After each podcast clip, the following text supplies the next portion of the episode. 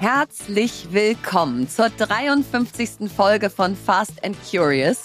Mit österlicher Vorfreude sprechen wir heute im Catch-Up über Amorelie, a k a. Lea in Paris, meinen Osterferienmodus und Glücksgefühle beim femtech Festival. Im Deep Dive sprechen wir über das Thema Stop Doing und wann es Zeit ist, Dinge zu beenden. Bei meine Gründerfrage beantworten wir die Frage, wie man seinen First Hire findet. Und das letzte Wort hat heute Lea. Jetzt kommt Werbung.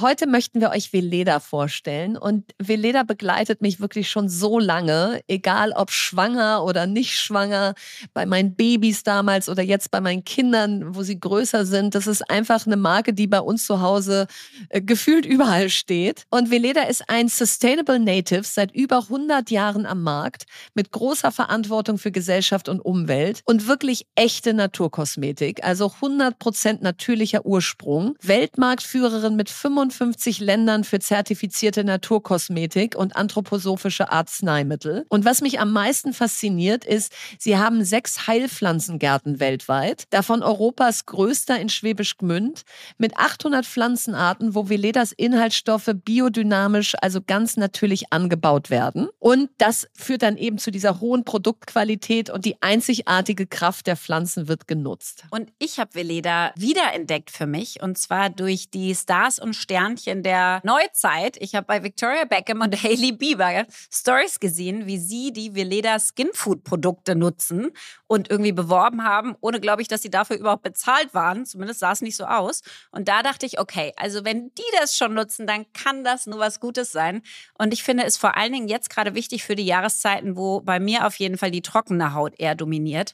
Also die Weleda Skinfood-Produkte werden geschätzt von Make-up-Artists, von Prominenten, von Kundinnen weltweit, weil es eine Kombination ist aus pflanzlichen Inhaltsstoffen, einem ikonischen Duft und dem Glow, den die Weleda-Produkte einem selbst beschaffen. Und aktuell wird diese Skinfood-Linie noch erweitert um eine nährende Tages- und Nachtpflege. Und wenn euch die Produkte genauso interessieren wie mich, dann könnt ihr auf weleda punkt de jetzt mit dem Code FAST, F A S T, alles groß geschrieben, exklusiv zwanzig Prozent Rabatt bekommen auf alle Skinfood-Produkte. Lucky you, weil zwanzig Prozent ist wirklich ein großes Goodie. Und diese gibt's nur auf weleda punkt de direkt und ist nicht kombinierbar mit anderen Rabatten. Alle Infos dazu findet ihr auch nochmal im Link in unseren Shownotes.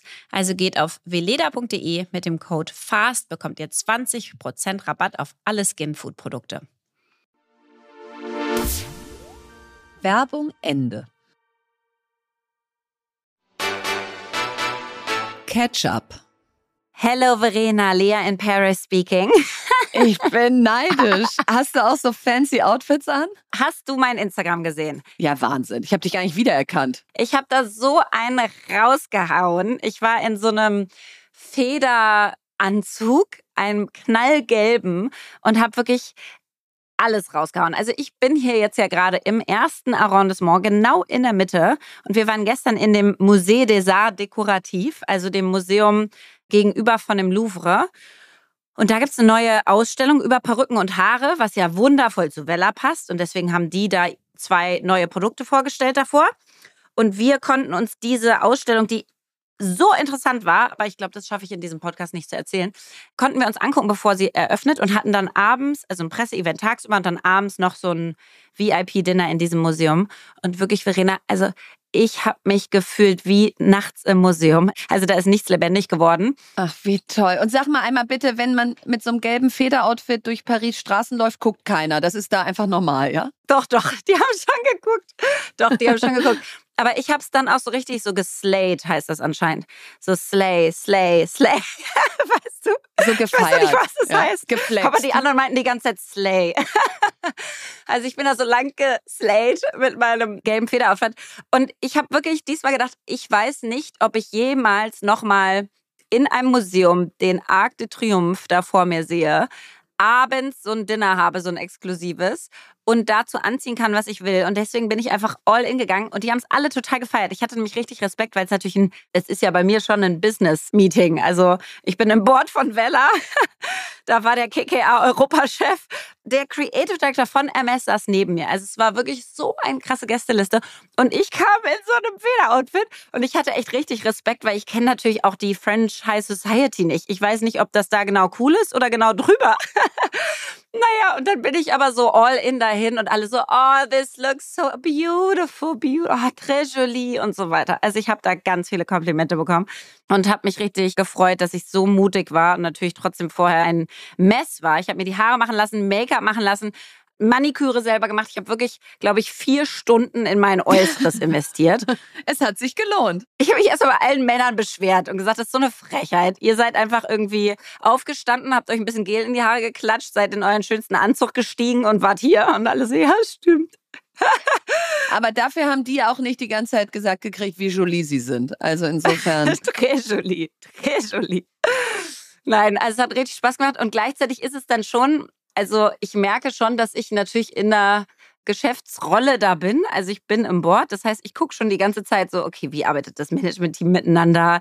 Wie macht das die C E O? Sind die Mitarbeiter total dabei oder ausgecheckt und so weiter? Also du bist schon die ganze Zeit, hast du so ein bisschen zwei Stränge laufen. Und trotzdem, ich habe mich irre gefreut, dass ich das erleben darf. Und das ist das Witzige. Und jetzt mache ich heute so einen Gegenentwurf dazu. Ich besuche heute jetzt noch so zwei Space-Tech-Firmen hier in Paris und in der Nähe von Paris, in die ich investiert habe. Die einen, habe ich auch schon mal erzählt, die machen so, so kultivierte Gewächshäuser, die quasi automatisch bewirtschaftet werden, ohne Sauerstoff und ohne Menschen, die da reingehen. Und die Pflanzen, die da drin sind, brauchen fünfundneunzig Prozent weniger Wasser, wachsen dreimal so schnell. Also wirklich verrückt. So Biopods heißen Interstellar Labs. Die besuche ich und gucke mir das an, wie die das fabrizieren, diese Biopods.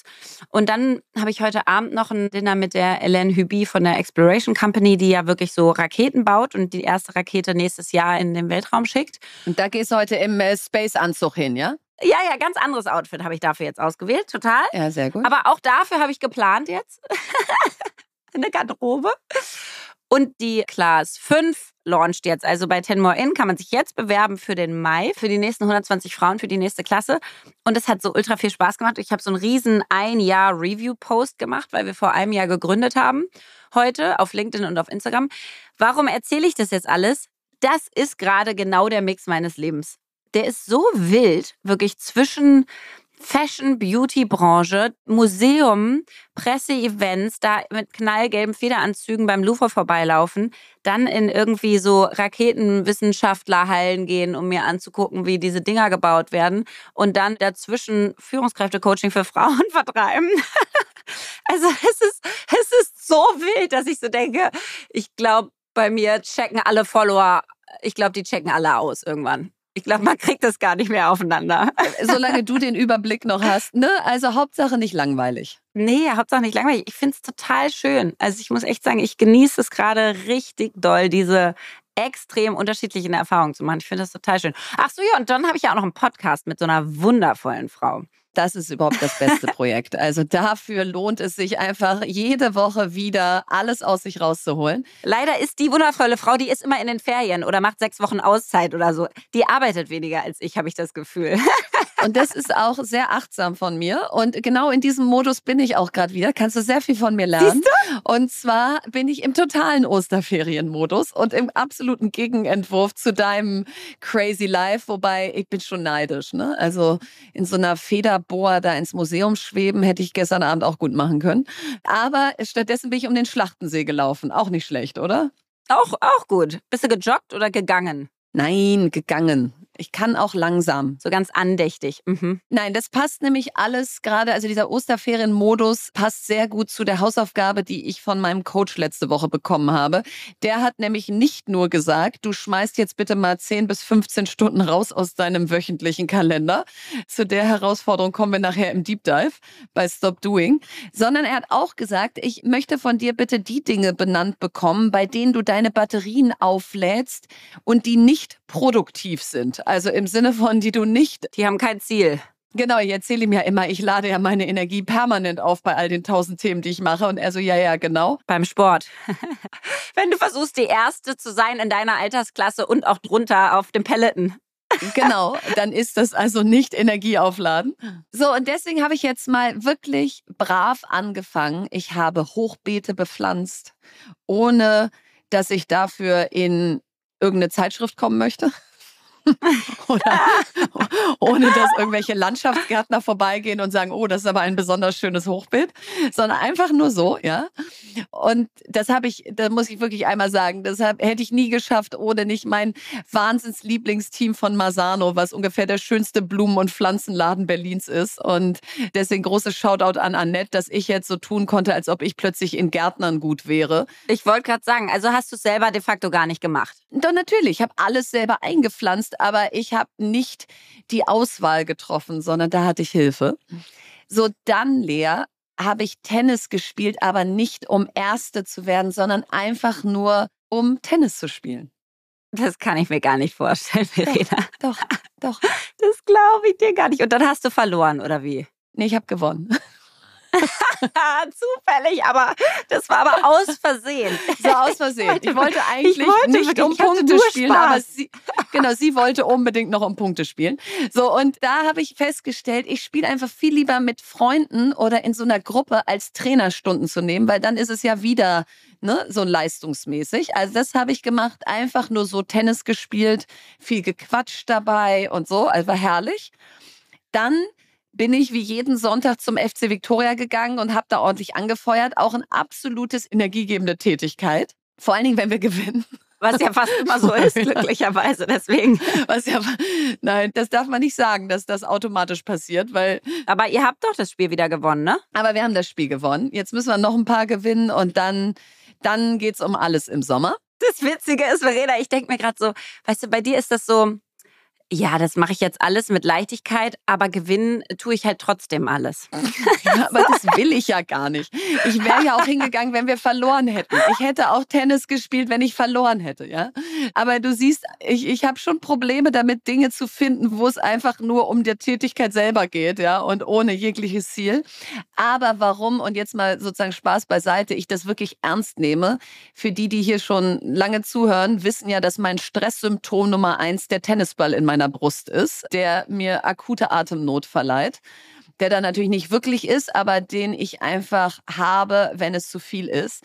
Und jetzt halte ich fest, nach vier Tagen Ferien ist der das erste Mal seit Wochen weg. Oh, wow. Und das ist wirklich schon ein bisschen besorgniserregend. Das sagt schon was. Ja, und das nehme ich nicht ernst genug, weil ganz ehrlich, wenn man irgendwie gefragt würde, und ist bei dir gerade viel, äh, nö, geht schon, und hast du irgendwelche Symptome, nö, ich habe einfach nur einen Tennisball in der Brust, dann würde man ja sagen, sag mal, geht's noch bei dir? Also das heißt, das muss ich schon ernst nehmen, dass es offensichtlich immer eher auf der Kante zu zu viel ist. Und deswegen habe ich ja jetzt noch anderthalb Wochen Zeit, weiter nichts zu machen. Und letzte Sache, die ich dir erzählen muss, weil du hättest es geliebt, und ich würde auch gern von dir wissen, ob dein jüngeres Ich auch neidisch ist. Ich stand am Freitag für eine Keynote bei den femtech-Alumni. Das sind Frauen aus den MINT-Feldern, also Mathematik, Informatik, Naturwissenschaft, Technik, alles Ingenieurin, Informatikerin, Chemikerin, Physikerin und so weiter. Alles junge Frauen, die jetzt in diesen Jobs arbeiten oder das studiert haben. Und dann stehst du da und denkst so in so einem Riesenraum mit Hunderten von diesen Frauen, denkst du so, wie cool seid ihr? Euch steht ja die ganze Welt offen. Stell dir mal vor, ich hätte Informatik oder Ingenieurwesen studiert. Wie cool fände ich mich? Und da habe ich so gedacht, total. Ey, mein jüngeres Ich, oder? Wir wären so coole Technikerinnen geworden. Oh, dann hättest du heute nicht diese Halle besuchen müssen, sondern du wärst eine von denen, die das Raumschiff da baut. Das ist einfach dreimal cooler. Total. Das machen wir im nächsten Leben. Und es ist richtig schön, dass die sich jetzt auch feiern und dass es cool wird und dass es irgendwie umdefiniert wird, ne? Und dass es so ein bisschen aspirational wird und nicht nur Schauspielerinnen, Sängerinnen, Influencerinnen, sondern halt, ich baue das nächste Weltraumschiff. Ja, also auf all die Frauen da draußen, die ab jetzt Raumschiffe bauen. Deep Dive. Ja, wir möchten heute mit euch darüber reden, wann es sinnvoll ist, etwas zu stoppen. Also wann wir Stop-Doing machen, etwas beenden, stoppen, einstampfen. Und auch dazu wollten wir uns natürlich Fakten angucken und waren gar nicht so sicher, was für Fakten wir uns eigentlich zum Stoppen angucken und haben uns erstmal die Gewerbeanmeldungen angeguckt. Und im Jahr zweitausendzweiundzwanzig, laut Statista, wurden sechshundertdreiundsiebzigtausend Gewerbe angemeldet in Deutschland und demgegenüber stehen fünfhundertdreiundsechzigtausend Gewerbeabmeldungen. Das heißt, es werden viel mehr Gewerbe angemeldet und nur dreiundachtzig Prozent davon werden auch abgemeldet. Das ist schon mal gut. Das ist erstmal gut. Und eine Abmeldung ist auch nicht gleich eine Insolvenz, sondern ist, man kann auch das Gewerbe einfach liquidieren und wieder aufheben. Und darüber sprechen wir auch nachher. Aber wenn wir uns in der Tat mal die Insolvenzen angucken, wovor ja die meisten so eine Angst haben, allein schon vor dem Wort, dann hat die Credit Reform rausgefunden im Jahr zweitausendeinundzwanzig, dass in Deutschland vierzehntausend Unternehmen insolvent gegangen sind. Trotzdem versus den sechshundertdreiundsiebzigtausend, die angemeldet wurden, glaube ich, immer noch eine Zahl, die vertretbar ist und hoffentlich dazu führt, dass man weniger Angst als mehr Angst bekommt. Aber man kann ja nicht nur Unternehmen aufhören, sondern auch seinen Job. Und viele Führungskräfte und MitarbeiterInnen denken darüber nach, ihren Job zu kündigen. Das belegt die jährlich erscheinende Gallup-Studie, wo die Anzahl der innerlich Gekündigten seit Jahren und Jahrzehnten sehr hoch ist. Und deswegen soll es heute gehen um dieses Thema, wann höre ich auf, wie höre ich auf? Was bedeutet eigentlich das Ende eines Unternehmens? Und wir wollen natürlich, weil wir ja eher, wie ihr wisst, immer auf der Glas-halb-voll-Seite des Lebens stehen, den Schrecken nehmen, auch vor dem Einstellen eines Unternehmens. Und warum wir dieses Thema ausgewählt haben, war, weil neulich während unseres Live-Podcasts kam eine sehr interessante Frage. Und zwar, ihr sprecht immer so viel über Mut, Neues zu beginnen, zu gründen, anzufangen. Könnt ihr eben auch mal diese Seite des Einstellens, Aufhörens und Themen wie Insolvenz beleuchten, damit diese Seite ihren Schrecken verliert. Und deswegen vielleicht mal rein in, wie Lea gerade gesagt hat, das größte Schreckensszenario, die Insolvenz. Also im Moment, Lea, ich weiß nicht, wie es dir geht, ist ja auf jeden Fall sowohl im privaten Business Angel Portfolio als auch in der Unternehmenslandschaft da draußen ganz deutlich, dass viele Unternehmen es nicht schaffen. Ja, also da kannst du ja Peek und Kloppenburg, Görtz, ganzen großen Retailer gerade nehmen, aber eben auch Startups in meinem Portfolio wie Alpakas. Und Alpakas hat letzte Woche Insolvenz angemeldet und Alpakas ist ein nachhaltiger Lieferdienst, der unverpackt dir die Lebensmittel C O zwei schon nach Hause bringt. Und da habe ich extra damals investiert, um so ein Gegengewicht zu haben zu den Fast-Commerce-Anbietern, die es sonst gibt. Und deswegen schmerzt einem das natürlich besonders, wenn so ein Geschäftsmodell nicht funktioniert hat, was die Welt eigentlich ein bisschen besser gemacht hätte. Aber erstens muss ich einen großen Shoutout an die Gründer machen. Also eine Insolvenz zu beantragen ist ja erstmal total schwer. Du hast das Gefühl, du lässt deine Mitarbeiter und Mitarbeiterinnen im Stich. Du hast das Gefühl, du hast es nicht geschafft. Du hast die Investoren enttäuscht. Also diese Mail, in der du das beschreibst, ist wahnsinnig schwer. Und sie haben das mit so offenem Visier und so ehrlich und integer gemacht und gesagt, sie setzen weiterhin alles daran, dass es für die Mitarbeiter und Mitarbeiterinnen gut weitergeht. Dass man erstmal sagen muss, das gehört halt dazu. Wenn du was anfängst, kann es auch sein, dass du es aufhören musst. Und bei Insolvenz ist es ja so, du meldest Insolvenz an und in dem Moment übernimmt ein Insolvenzverwalter. Die Geschäftsführer sind zwar noch an Bord, aber sie bekommen kein Gehalt mehr und sie entscheiden auch nicht mehr alles. Und für drei Monate sind aber die Gehälter der Mitarbeiter über das Insolvenzgeld gesichert. Also die haben nicht plötzlich sofortigen Lohnausfall. Und dann hast du halt drei Monate Zeit, eine Lösung zu finden, egal ob das Unternehmen vielleicht von jemandem anders übernommen wird, ob einzelne Teile verkauft werden. Und die Mitarbeiter und Mitarbeiterinnen haben eben auch Zeit, sich schon mal umzuschauen, zu bewerben, gegebenenfalls arbeitslos zu melden. Also du hast so eine Übergangszeit. Und warum ich das alles sehr gut weiß, ist, weil ich selber einmal eine Insolvenz anmelden musste. Ähm, da war ich C E O eines Startups, Young Internet, zweitausendzehn. Und das hat einfach den Sprung von der Browserwelt sozusagen, Dinge passieren im Internet zu, äh, Dinge passieren auf Mobile Devices nicht geschafft, was natürlich genau in der Zeit der große Umbruch war mit Smartphone kommt auf den Markt und so.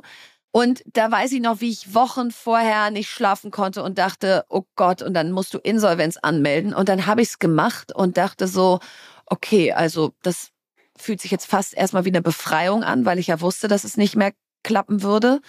Und dann habe ich eben auch die Jahre danach nicht das erlebt, was ich immer dachte, dass jetzt bei jedem Bankbesuch oder bei jedem Abendessen jemand dich anguckt und du hast Insolvenz auf der Stirn stehen, sondern dass das ganz normaler Teil des Wirtschaftslebens ist. Und ich glaube, das ist wichtig, dass man nicht in Deutschland verherrlicht, wenn Leute gründen und wenn es dann scheitert, dann werden sie gebrandmarkt, sondern dass das die gleiche oder dass das zwei Seiten der gleichen Medaille sind. Und vor allen Dingen, in welcher Zeit waren das? zweitausendzehn. Ja, das war ja genauso nach der letzten Wirtschaftskrise, ne? Also ich bin zweitausendzehn in meinen ersten Job bei W C G reingestartet und weiß noch, dass da alles gekürzt wurde. Also wir waren A, happy, einen Job zu kriegen, B, keine Businessflüge mehr, Economy-Flüge eher weniger fliegen, kein Dienstauto und so weiter. Damals wurde alles so gekürzt. Das heißt, du hattest ja so ein bisschen diese ganzen makroökonomischen Trends auch gegen dich. Und das ist ja jetzt auch wieder so. Also der Christian Mehrmann, der Partner von Cherry Ventures, hat gerade auf LinkedIn so einen Artikel geschrieben und hat da auch nochmal aufgezeigt, den kann man sich echt mal angucken, das ist so ein Bild, da siehst du quasi, dass die meisten Firmen in einer größeren Stage versuchen ja so zweieinhalb Jahre Kapital zu haben und zu raisen. Und dass die eigentlich jetzt alle in Q drei und Q vier wirklich ja, richtige Schwierigkeiten kriegen. Entweder sie müssen Downrounds machen, also zu einer schlechteren Bewertung als vorher, oder sie werden übernommen, oder sie werden in der Tat insolvent gehen. Gehen pleite. Genau, und das ist ja bei dir auch so, dass da auch noch eine richtig schwierige makroökonomische Wirtschaftslage dazu kam. Und ich glaube, das Schlimmste an diesen ganzen Insolvenzen oder auch an Dinge beenden ist die Scham, die man selber mit sich rumträgt und dieses schreckliche Gewissen und dieses, ich bin ein Failure, ich habe es nicht geschafft. Und ich habe nämlich gemerkt, als wir beiden uns für dieses Thema entschieden haben, dass mir dazu echt nichts eingefallen ist erstmal. Also wirklich, mir ist, ich meine, wir haben das ja entschieden vor einer Woche oder sowas, ja. Und dann habe ich wirklich auch eine Woche drüber nachgedacht. Und mir sind einfach keine Themen eingefallen. Mir sind keine Beispiele eingefallen. Und dann haben wir nochmal drüber gesprochen. Und dann habe ich so gedacht, okay, was für ein Blödsinn, Lea. Natürlich bin ich jetzt nicht selber mit meinen operativen Tätigkeiten insolvent gegangen, aber zum Beispiel mein allererstes Startup-Investment, das habe ich damals gemacht. Ich habe meine Beteiligungsgesellschaft, glaube ich, zweitausenddreizehn gegründet oder so. Also es war noch vor Amorelie. Und da, oder zweitausendzwölf, da war ich noch bei Groupon. Und ich wollte gerne ein Startup aufbauen. Damals haben wir Schmuck verkauft ohne Ende über Groupon. Und ich kannte eine ganz tolle Schmuckdesignerin in meinem Umfeld. Und dann habe ich gedacht, okay, wenn man ihren Schmuck toll machen könnte, aber dann günstiger sourcen könnte und auf Groupon verkauft, dann wäre das ein Riesenhit. Dann habe ich also mit einem anderen Partner zusammen da investiert, fünfundzwanzigtausend Euro jeweils. Wir haben sie quasi eingestellt. Wir haben noch einen anderen Ex-BCGler eingestellt, weil wir dachten, Mensch, siehst du, das ist dann ein Top-Team. Und wollten dann halt Schmuck machen, ihren Schmuck aber günstiger und dann auf Groupon verkaufen.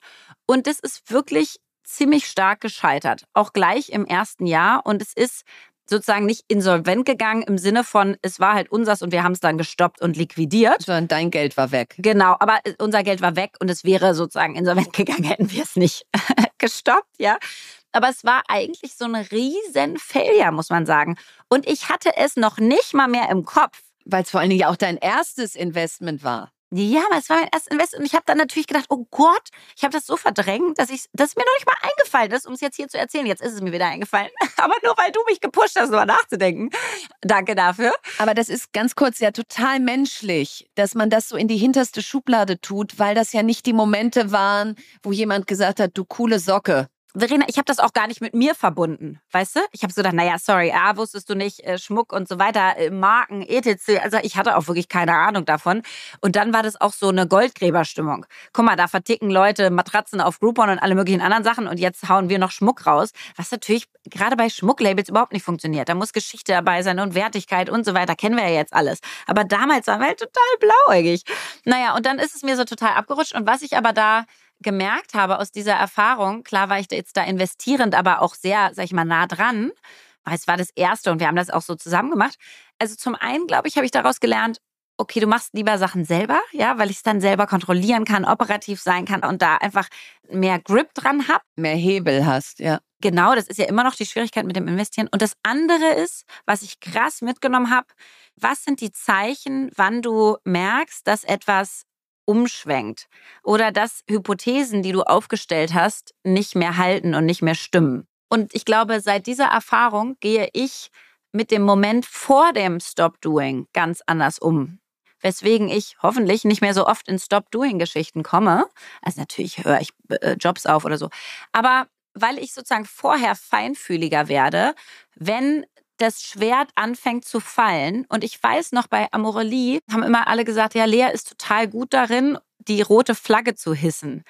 Und ich habe immer ganz aktiv und krass übertrieben laut rote Flaggen gehisst. Wenn unser Wachstum angefangen hat zu schrumpfen, wenn sich solche Sachen wie Trends verändert haben, aber auch nur schwach und ich schon wahrnehmen konnte, es wird wahrscheinlich exponentiell. Und da hatte ich damals gelesen, dass es nämlich bei eBay gab so Events, die hießen nine eleven Events. Also die haben es nine elevens genannt. Und das war quasi bei denen die rote Flagge. Und die haben die auch gehisst, wenn nur das Wachstum geschrumpft ist, weil die gesagt haben, ein schrumpfendes Wachstum, also entweder du wächst oder du schrumpfst.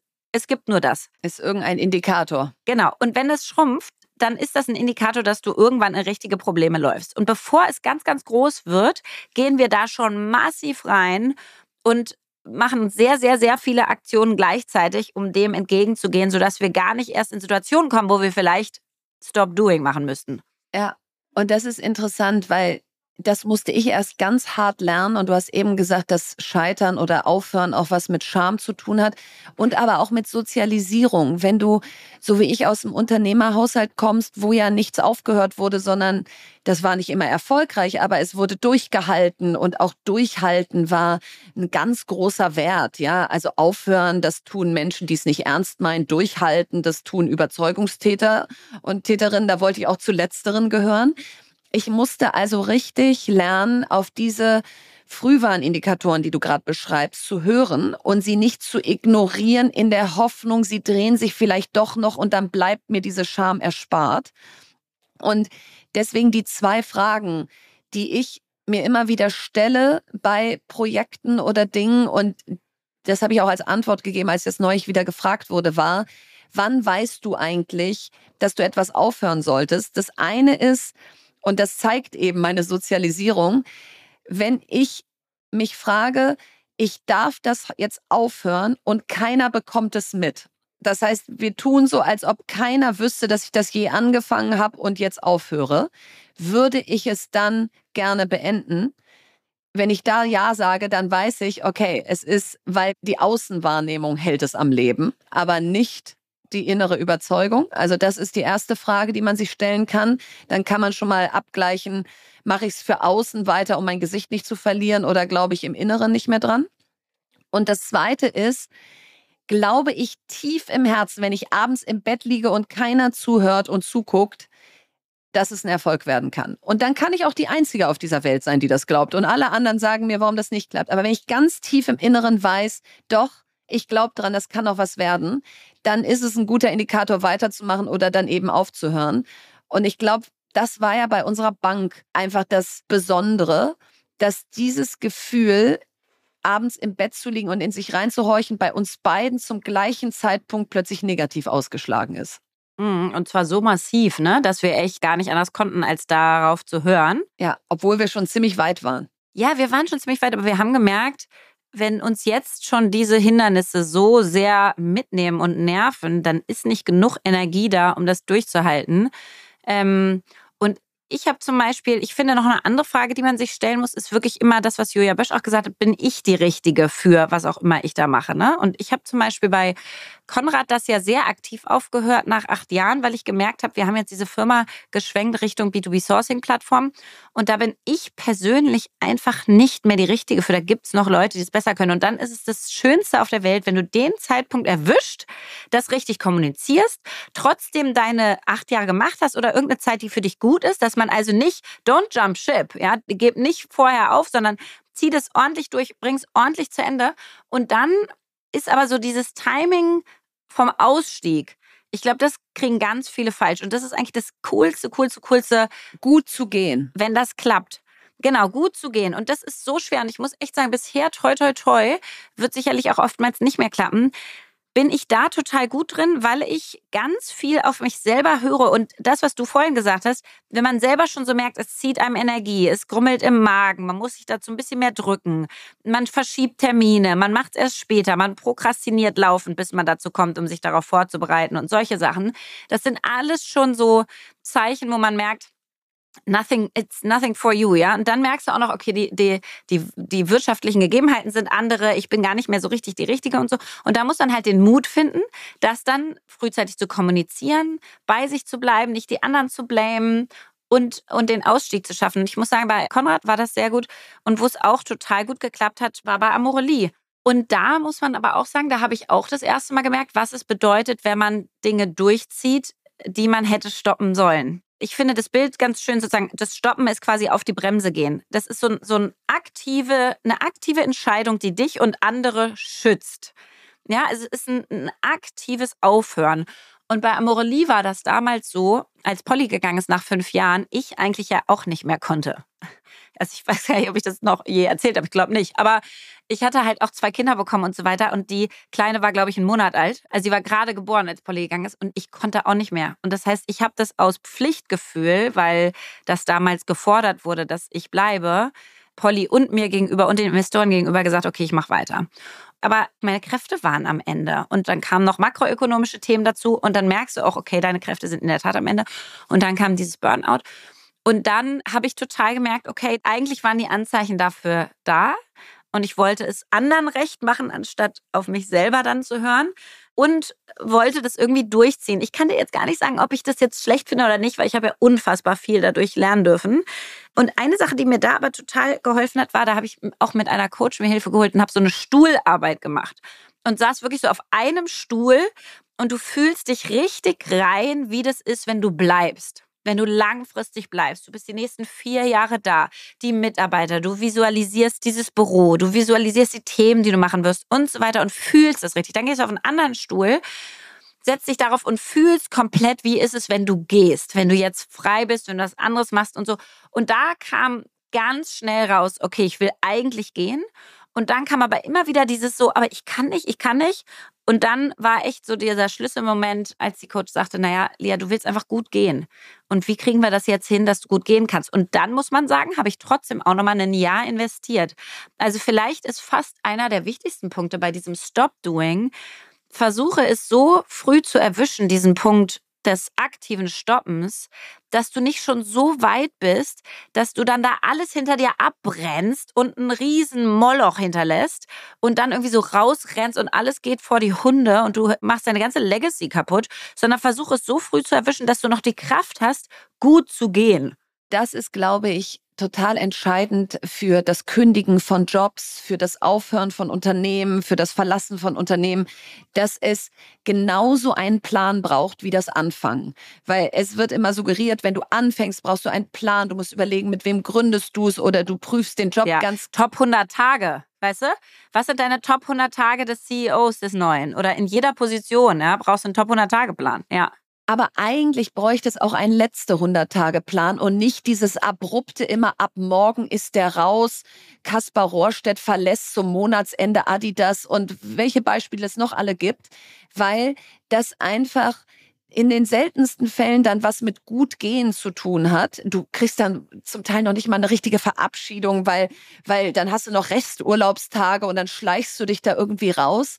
Und ich glaube, das ist ganz wichtig. Dinge aufzuhören ist ja wieder die Voraussetzung dafür, neue Dinge anfangen zu können. Deswegen wohnt eben auch einem Zauber dem Aufhören inne.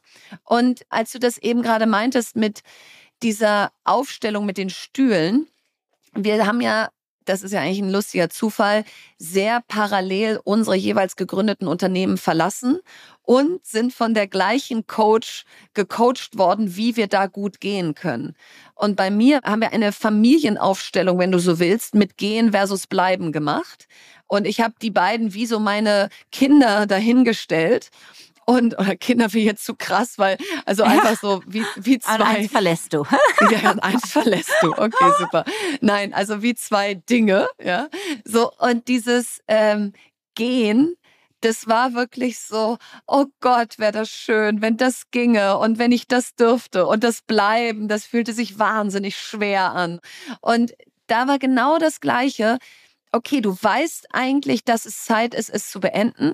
Und jetzt hast du aber Angst davor, wen du alles enttäuscht, ähm, wie du es kommunizierst, wie es aufgenommen wird.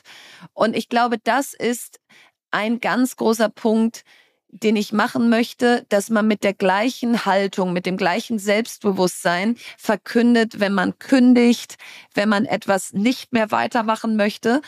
Und da kann ich wirklich einen großen Beifall spenden einer Gründerin aus Zürich, die mir im Gespräch neulich erzählt hat, sie würde jetzt im x-ten Jahre ihres P H D, also ihrer Doktorarbeit, hängen. Und sie hätte aber parallel gegründet.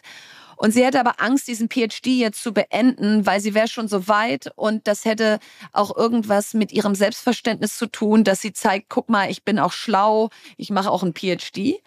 Und dann habe ich in dem Gespräch zu ihr gesagt, als ich ihr so zuhörte, Christina, ganz ehrlich, ich glaube, du hast die Antwort schon. Du musst das aufhören. Und zwar mit offenem Visier und mit Haltung und nicht so auslaufen lassen und keiner kriegt's mit. Und jetzt hat sie vor drei, vier Tagen auf LinkedIn einen großen Post geschrieben, warum ich meinen P H D aufgehört habe.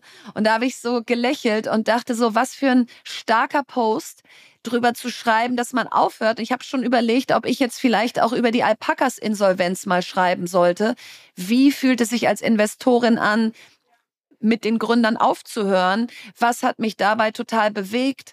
Ähm, wie sehr schätze ich das, wie sie das gerade machen? Damit man nicht immer nur das Anfangen feiert in Deutschland, sondern auch mal das Aufhören.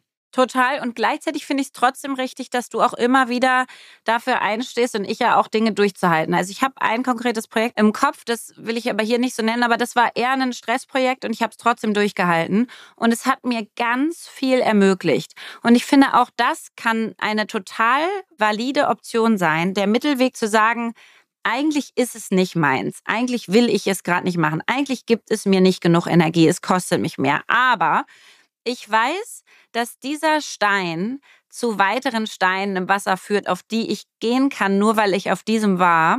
Und deswegen halte ich das durch. Und dann kann man das, finde ich, schon auch in seinem Kopf anders bewerten und sagt, okay, das ist jetzt nicht meine Berufung. Da muss jetzt nicht mein ganzes Lebensglück draus kommen. Das nimmt vielleicht auch weniger Zeit ein. Das ist ein bisschen begrenzter. Ich gucke, dass ich das effektiver, effizienter hinkriege und so weiter.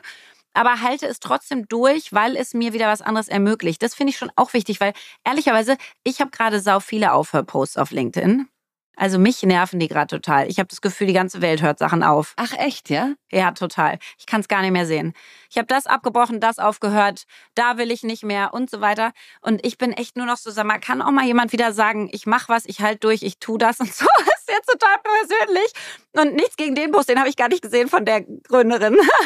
Aber es ist so, ich, also ich finde, alles hat einen Charme. Anfangen, was durchhalten und aufhören, hat alles einen totalen Charme. Und ich finde es auch total wundervoll, wenn man sagt, ey, ich bin immer noch fünfundzwanzig also Charme Jahre mit C H bei. In diesem Fall, ja? Ja, ja.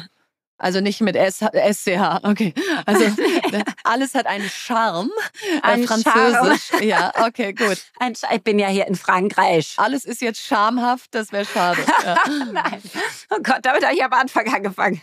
Nee, damit, ich wollte kein Schämen, sondern ich wollte, es hat auch einen Charme, Dinge weiterzumachen, Dinge durchzuhalten. Und da ist es aber wichtig für sich selber, glaube ich, diese Klarheit hinzubekommen. Wofür tue ich das? Was mache ich damit? Wie viel bin ich bereit zu investieren? Und dann auch, hatten wir auch schon mal, das auch abzuschließen, diesen inneren Prozess. Und nicht, da bist du ja auch echt gut drin, wenn du dich dann für oder gegen was entscheidest, dann auch dabei zu bleiben und nicht die ganze Zeit das Ding wieder aufzumachen und wieder zu hadern, sondern einmal die Richtung zu entscheiden und dann zu sagen, okay, und jetzt habe ich entschieden, ich ziehe das durch, weil es mir da und dafür hilft und ich bin jetzt in einem anderen Projekt auch gerade drin, was ich auch gerade noch durchziehe, aber ich weiß, dass es, dass es für mich das Richtige ist, das durchzuhalten.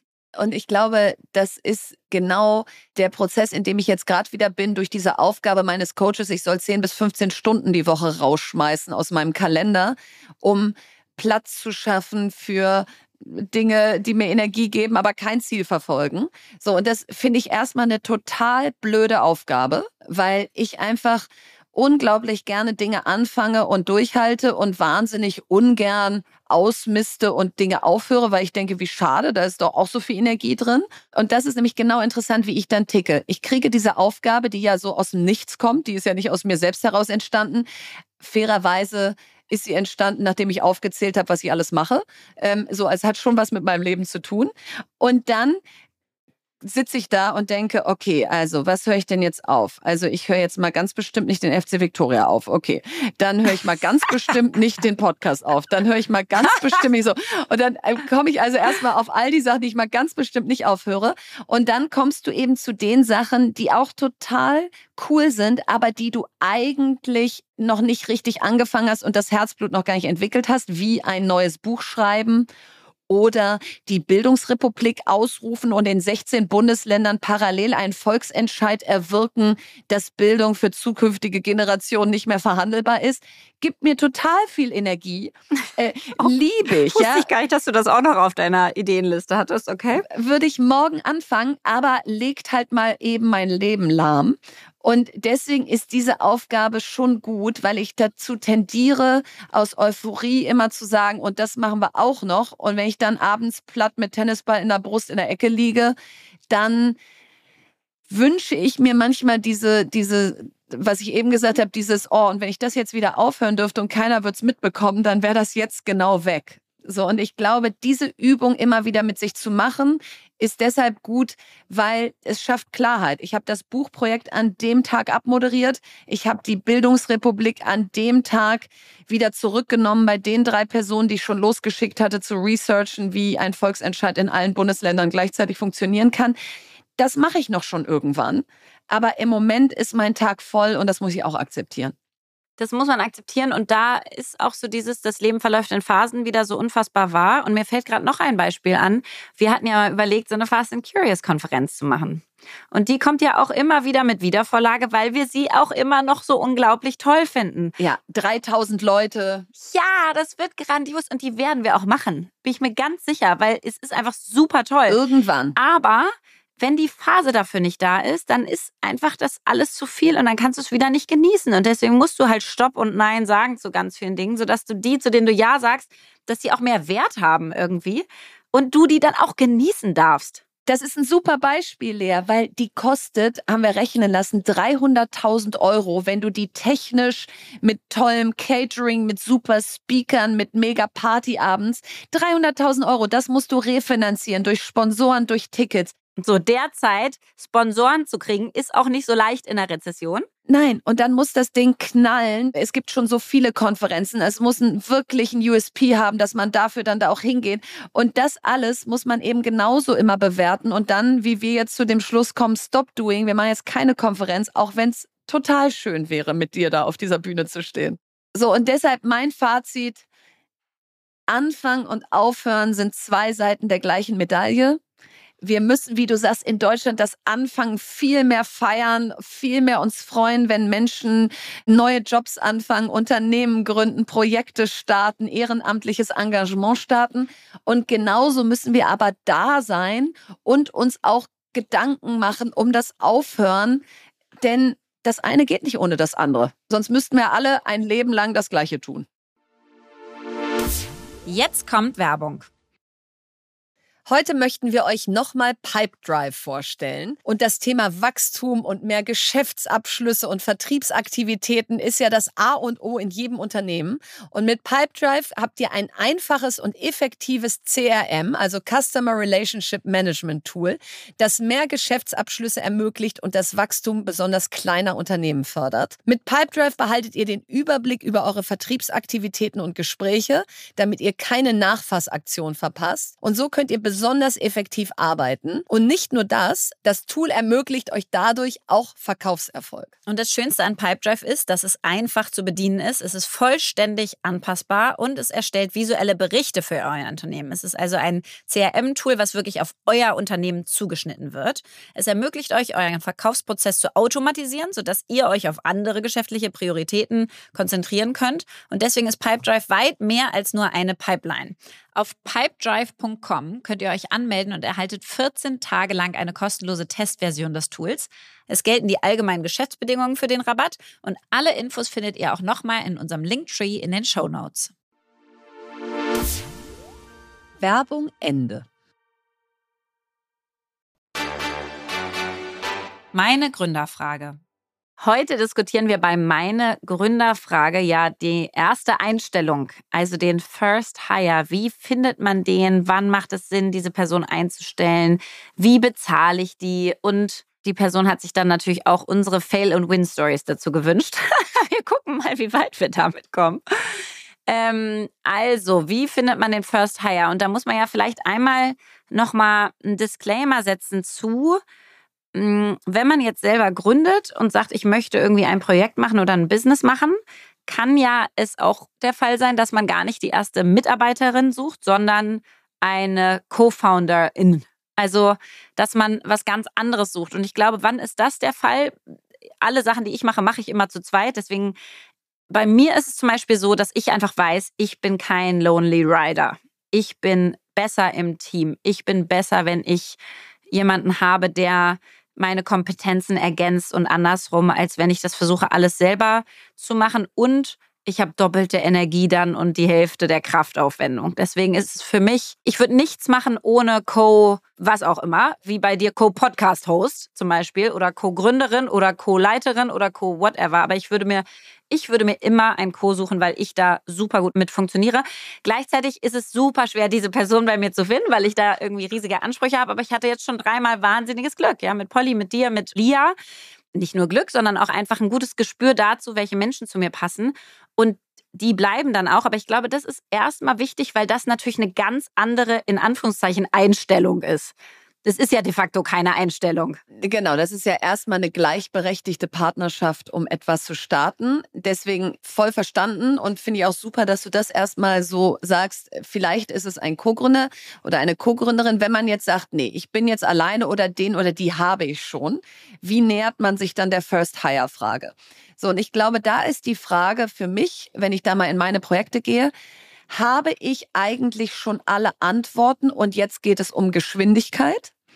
Dann suche ich mir als First Hire für das jeweilige Projekt oder Unternehmen jemand, der zu hundert Prozent für das Thema brennt und mir fast ein bisschen ähnlich ist. Also nehmen wir mal das Beispiel Book Club. Ich starte ein Book Club. Ich weiß eigentlich genau, wie ich das machen will.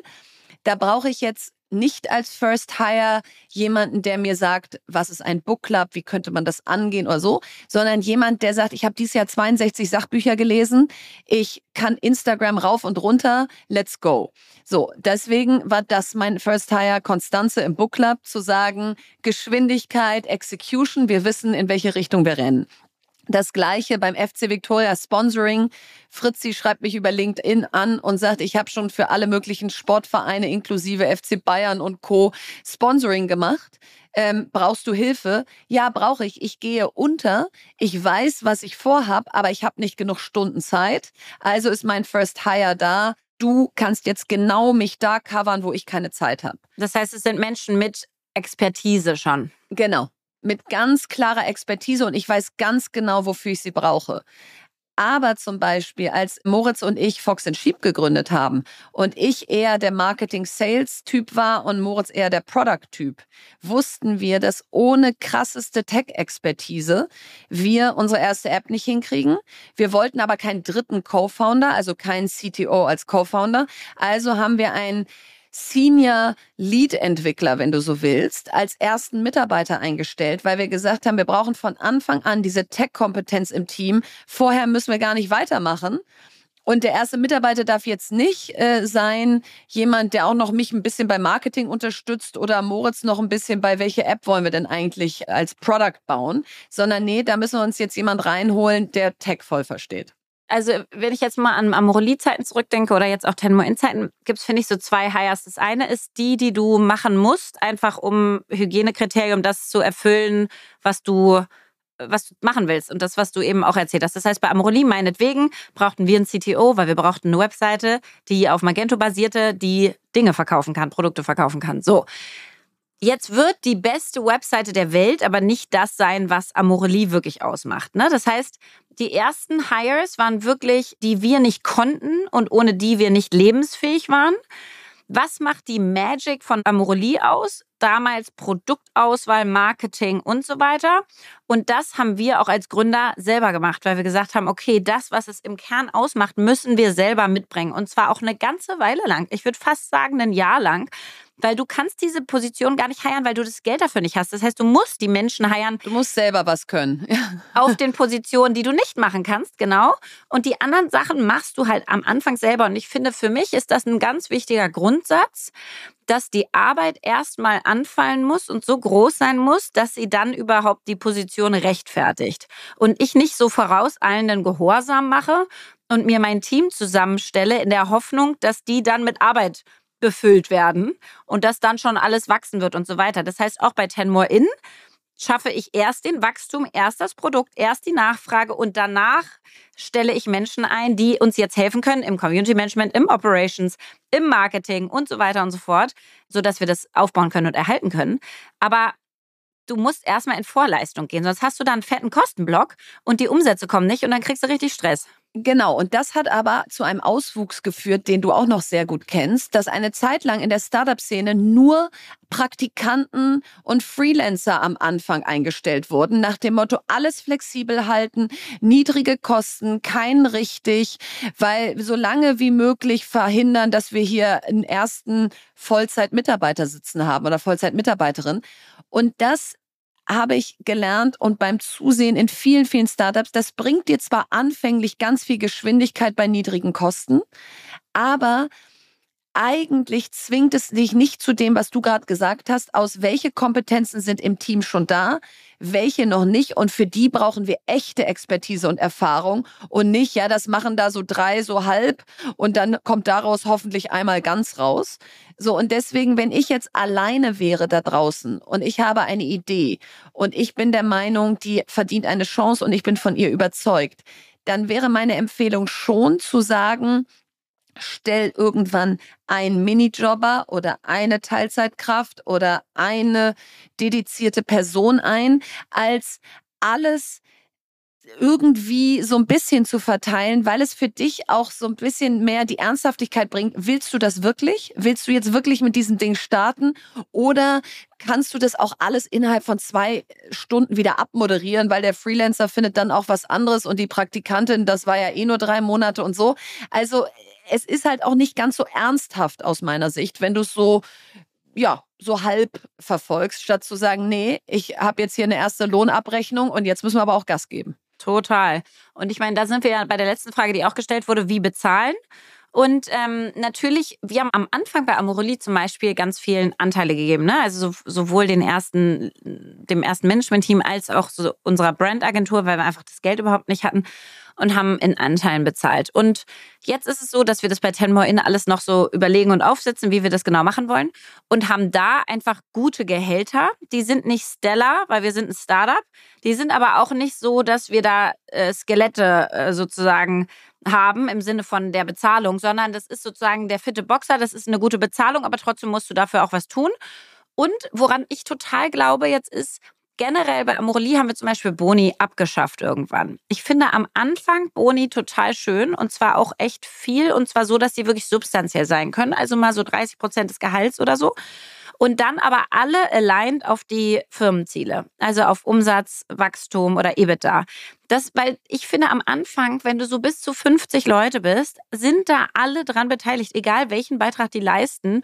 Und das ist extrem messbar, extrem transparent und führt zu, finde ich, einem hohen Commitment auf, äh, ja, auf die ähnlichen Motive, die man dann hat. Ähm, und funktioniert am Anfang total gut. Ich finde später, glaube ich dann eher an Mitarbeiterbeteiligung ähm, und nicht mehr an die Boni, weil ich total erlebt habe, dieses, du bist trauriger über die hundert Euro, die du nicht bekommst, als die vierhundert, die du bekommst. Ja, also warum ist es nicht hundert Prozent, sondern nur achtzig Prozent und so weiter. Also das hat bei uns nicht zu viel Zufriedenheit geführt, sondern da wäre ich dann später eher dabei zu sagen, gute Gehälter und Anteile. Genau, und das ist auch ein totales Learning, Erfahrung aus meiner Zeit, äh, egal in welchem Job und in welcher Position. Menschen mögen den Spatz in der Hand, vor allen Dingen in Deutschland. Das heißt, ein gutes Gehalt, was dir das Gefühl gibt, meine Arbeit wird in Echtzeit gewertschätzt, ist mehr wert als am Ende des Jahres kannst du einen krassen Bonus oder du bist hier am Unternehmen beteiligt. Und das ist eigentlich schade, weil ich immer denke, es wäre eigentlich schön, mehr Menschen zu Shareholdern zu machen und nicht nur zu Arbeitnehmern und Arbeitnehmerinnen. Aber meine Erfahrung ist, dass wenn ich gesagt habe, hier, du bist am Unternehmen beteiligt oder hast einen hohen Bonus, aber dafür ein geringes Fixum, dass das viel weniger motiviert hat, als zu sagen, dein Fixum pays the bills plus einen tollen Urlaub und damit bist du happy. Und wenn dann noch was draufkommt, ist das für dich eher nice to have. Also das musste ich auch lernen, dass diese unternehmerischen Beteiligungen gar nicht immer das waren, was First Hires am glücklichsten gemacht haben. Und die unternehmerischen Beteiligungen in Deutschland sind halt dementsprechend auch nicht äh, sinnvoll oder gut gemacht, weil du unterschreibst vierzehnseitige Papiere, verstehst irgendwie wahrscheinlich die achtzig Prozent nicht und du hast gar nicht mehr im Blick, weil du meistens erzählen die dir dann auch nicht, was das Unternehmen gerade wert ist und so weiter. Das heißt, du weißt überhaupt nicht, was dieses Papier eigentlich wert sein soll, irgendwann mal. Und ich glaube, das ist absolut falsch. Das musst du viel transparenter machen und da auch jedes Jahr drüber reden und sagen, da stehst du gerade und so weiter, weil sonst kannst du damit nichts anfangen. Sonst ist es einfach so, als wäre es nicht da und du hast irgendwie eine Hoffnung auf irgendwie den, den Casino-Gewinn in äh, zehn Jahren.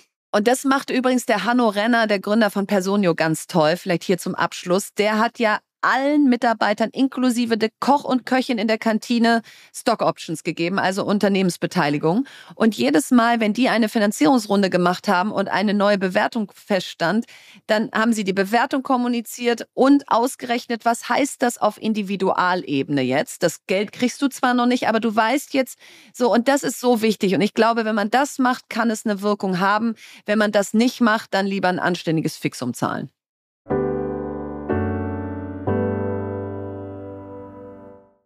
Ja, das war sie, unsere schöne Folge.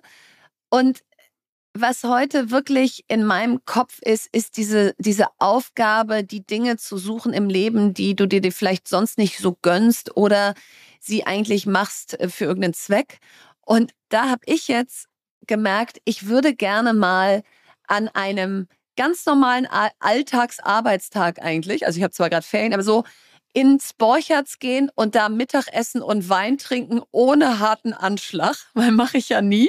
Und da habe ich mich jetzt heute mit meinem Mann verabredet und wir gehen ins Borchertz und trinken Wein wie so Touris, während die anderen alle wieder in ihre Büros zurückrennen und um halb vier noch so einen kleinen Espresso hinterher. Das war jetzt dein Learning aus dieser Folge. Das ist mein Learning. Na, mach mal lieber die Dinge mehr, die so sinnlos sind, aber so schön.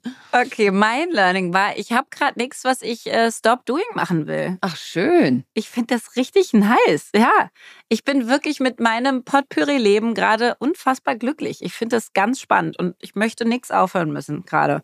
Und ich fühle mich auch nicht überlastet damit. Also, richtig, eine eins a, Lea. Ich gebe dir eine eins a mit Sternchen heute. Lea, das finde ich ganz toll. Da verleihe ich dir morgen Abend bei unserem gemeinsamen Abendessen einen Sonderorden. Stimmt, Verena. Oh, wir gehen morgen essen. Wir gehen morgen Schön. essen. Absolut. Oh, das ist noch so weit weg, weil ich hier in Paris sitze. Aber morgen Abend sitzen wir ja, zusammen. Komm mal schnell wieder. Wieder. Komm mal schnell wieder. Wir müssen noch entscheiden, wohin. Aber jetzt hast du erstmal das letzte Wort. Von Brian Tracy. Jede positive Veränderung in ihrem Leben beginnt mit einer klaren, eindeutigen Entscheidung, entweder etwas zu tun oder etwas zu lassen.